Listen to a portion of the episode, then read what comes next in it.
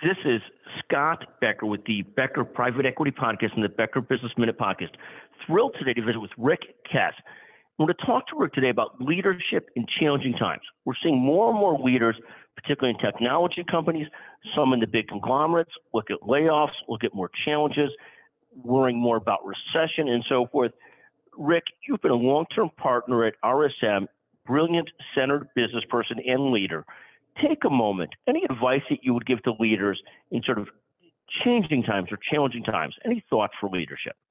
Yeah, I mean, uh, you know, at RSM, I mean, we've been a very high growth uh, accounting firm. We've, we've grown quite a bit over the last um, 10, 15 years. And, you know, I think because of that, we've, we've always been kind of in a hiring mode and, you know, really trying to grow. And I think, you know, with some of the economic impacts that you're talking about, I think some people think, well, you know what happens if we're not growing at the rate we have been and you know some of the uncertainty that that might bring. And you know i think a lot of us uh, in the partner group really try to make sure we think about you know what what messages are we sending to our people even by actions or decisions we're making. Like if we're starting to you know change our behavior do does that create you know some unintended consequence that people start to feel like you know their their jobs at jeopardy or their ability to grow within the firms at jeopardy? So i think really thinking about everything that you're doing you know i think some some simple things like you know if if a business all of a sudden stops um,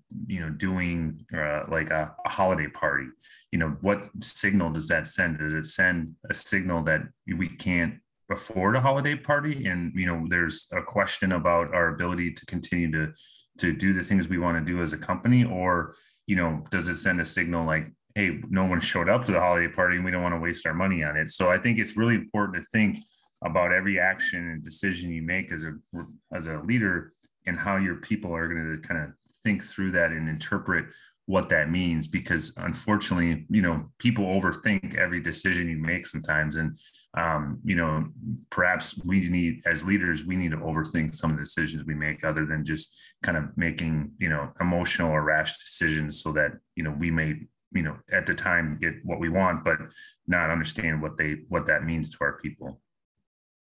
This point i'm trying to understand how you and what you say is going to be perceived is so important I, I saw a beautiful article about the CEO of Google. And, and Google, Sundar Pichai is the is the CEO, and he had to do an announcement about layoffs. And the article talked about how he handled that announcement. And, and, and the point that he had made was it wasn't just virtue signaling to Wall Street that we're going to be more profitable. He said in his announcements, everybody who's being laid off has already been told. And this small difference in how that was handled versus how most companies handle it. Most companies make a big announcement to Wall Street and say, we're going to conduct layoffs, but they haven't yet told people who's going to be laid off. So that leads to a tremendous amount of fear within the company. In this example of leadership, of how things are going to be approached, obviously saying you're doing layoffs sends multiple signals to Wall Street. It says we're working more on profitability. It says we might be having challenges, but it sends multiple messages. But more important than Wall Street is what it means to your people who may be affected by it. And I thought this concept, and it goes right in line with what you're talking about, is how are we acting and what does that mean for our people? What does that mean for our teams is so, so important. And when a CEO says, we've already told people are being laid off, it takes a big breath out of the air. It's still horrible. It's still sad for those people that are losing their jobs, but at least tells everybody else right now, is for this moment in time, your, your job is safe. And I think that is a that is just a fascinating perspective on this concept of what are we signaling to people, what are we telling people, how are they hearing it, how are they feeling it. Rick, any other thoughts on leadership in challenging times? You know, the other thing that I think has been um, a common theme of discussion amongst the partners I work with is, you know, I think some of us have a belief that you know the the world has changed dramatically in the last three years. Um, you know, people want more flexibility and they want to be able to work where they want to work and how they want to work. And, you know, I think there's a, a, school of thought that believes that, hey, if we get our people back in the office, they'll get back to the productivity levels pre-COVID and, you know, they'll, they'll act and, and react the way that, you know, people did, you know, in 2019. And I think the alternative way of thinking about that is no, it, it's not going to go back. You know, people have, changed and and we need to accept that the world is different today than it was 3 years ago in the way people learn in the cultures and how we build culture and all those things that we are accustomed to doing pre-covid a lot of that's no longer going to be possible. So i think you know the mindset of like well if we if we just get people back in the office and we just do this and we start in kind of getting back to who we were um, pre-COVID, we'll we'll get all the things we wanted to get. Um, you know, and I think that that's just not going to happen, uh, in my opinion. I think we just need to realize that we're probably not going back to that environment, and and maybe we shouldn't even you know consider it, and we should just accept the fact that we start we have to start figuring out how to create culture and how to create relationships and and do the things that you know we've been doing for the last three years for the rest of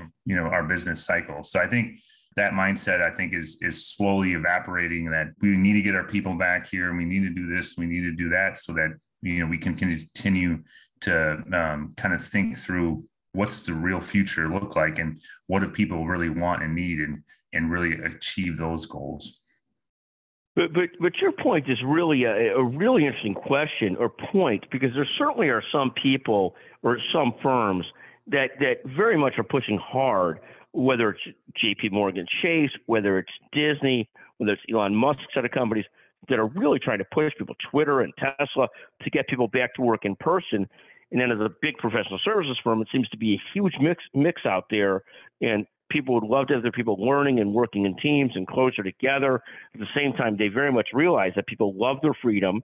And they also, if they're competing against other firms that are not requiring people to be in person, to competitive disadvantage to recruiting the most talented people, which is which is often everything, is having the best and brightest around that are hardworking and focused. So it is a really challenging set of questions for leaders, isn't it? Oh yeah, yeah. No, I, I I couldn't agree more. And I think the the funny thing too, I think people you know fail to think about is you know how much do you as a leader want that flexibility? I mean how how dependent are you on on the ability to work from home for a day if you have you know maybe a service appointment on your refrigerator or something like that right? Like so you know i think we as leaders you know have to realize that we want that freedom and flexibility too and if we want it that probably means our people want it as well well, and, and this is one of the great points. There's an old uh, joke about minor surgery. Minor surgery is someone else that's having surgery. There's an old joke about a recession. A recession is somebody else that loses their job. When you talk about what you're talking about, this going back to work thing, it is, you know, you know, and this is no, this is no negativity to Jamie Dimon or Bob Iger or Elon Musk, and and they're in different positions. I'll grant you that. But when they say everybody should be back to work, they certainly don't don't mean themselves. That everybody should be back to work in person. They certainly don't mean themselves, correct? I mean they mean everybody else. The rank and file should be back in, in at work in person, but not them. And and that's not it's not necessarily here nor there because there might be good reasons for the difference. But when you point out the CEO, the CEO wants that flexibility, wants to be able to sort of go where they have to go when they have to go, versus you know what they want for others. It's a very different thing, and it does cause tremendous stress and tension in organizations and some level of, of disconnect and dissonance too, doesn't it? Where where some group of people are told to get back, some are not, and, and that causes some challenges, doesn't it?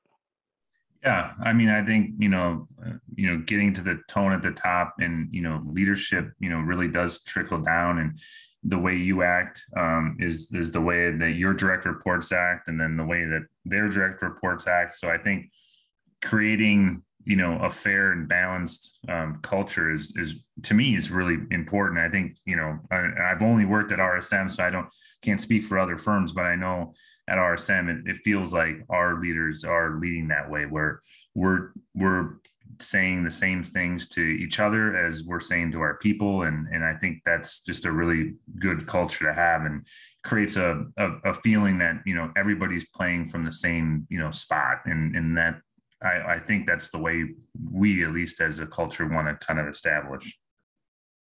I, I, the next time we talk, I'd love to talk to you about the kind of culture at a firm that a firm has to have where somebody makes a life of being at that firm. Would love to talk to you about that. I've been at the same firm for 30 years. You've been at RSM your entire career. Would love to talk about that because that's so unusual today.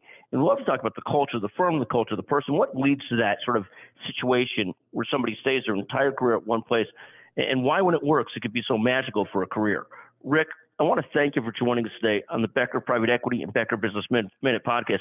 Just fantastic to visit with you. Thank you very, very much. Thanks, Scott. Appreciate it.